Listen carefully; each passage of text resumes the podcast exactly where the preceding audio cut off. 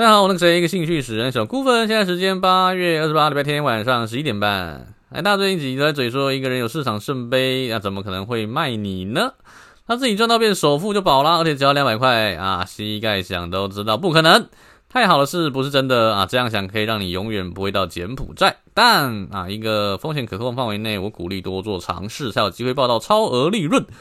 我大胆猜测啊，挨大口中的两百块圣杯指标就是币圈大佬 Sam 大的多捡坪指标。在 Press Play 花两百块订阅二一四零加密社群，就可以在 TradingView 上使用多捡坪指标。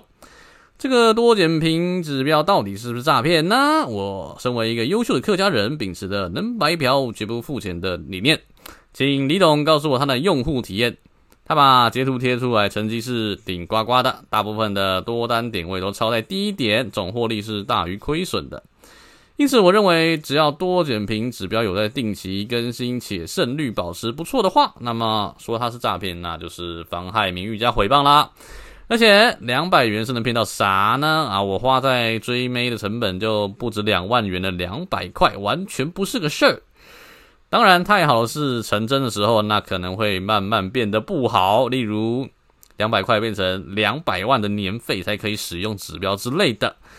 相信多捡坪指标在实践的验证下证明自己的价值，那挨大也会咖喱苦的提供神髓偶一系呀。五大蛋第一八四天，目前按照我们计划走，那就一样观察原油跟小麦。原油八月一号预测的几乎正确，那接下来回撤九十支撑线成功守住，就往上喷。估计也表示无俄战争啊，热战开打。小麦守住七五六就看多。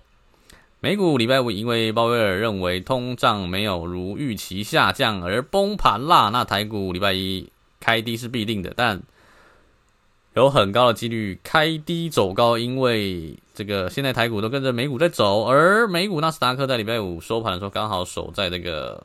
上升趋势线之上啊，这代表说有可能鲍威尔的利空讯号只值四趴的暴跌，然后就回去走三角收敛。比特币现价两万一样跟着美股涨跌，啦现在已经破线，但比特币破的不干脆啊，好像在等礼拜一美股开盘一样，所以史诗级的崩盘可能还要再等等哦。黄金啊，短线跟着美股涨跌。，S M P 五百直接掼破月线，大利空，但不排除有回撤月线的可能。特斯拉啊，再次拆股一拆三呐，目前跌破两百八就会来到两百六。台电明天开盘一定破五百，但会不会一路崩下去呢？那还是要看美股的走向啦。友达明天大胆猜测十五块，长荣估计明天也是跟着。大盘崩啊，但有可能会开低走高。以上讲完，又到我们念咒语时间，我一句你们一句，每天好棒一天，会有好事发生在你们身上。我会尽力帮助身边的人，让他们也过得更好。本期就是美股归零高，比特币归零高。以上那几个，就看到了，下期见，拜拜。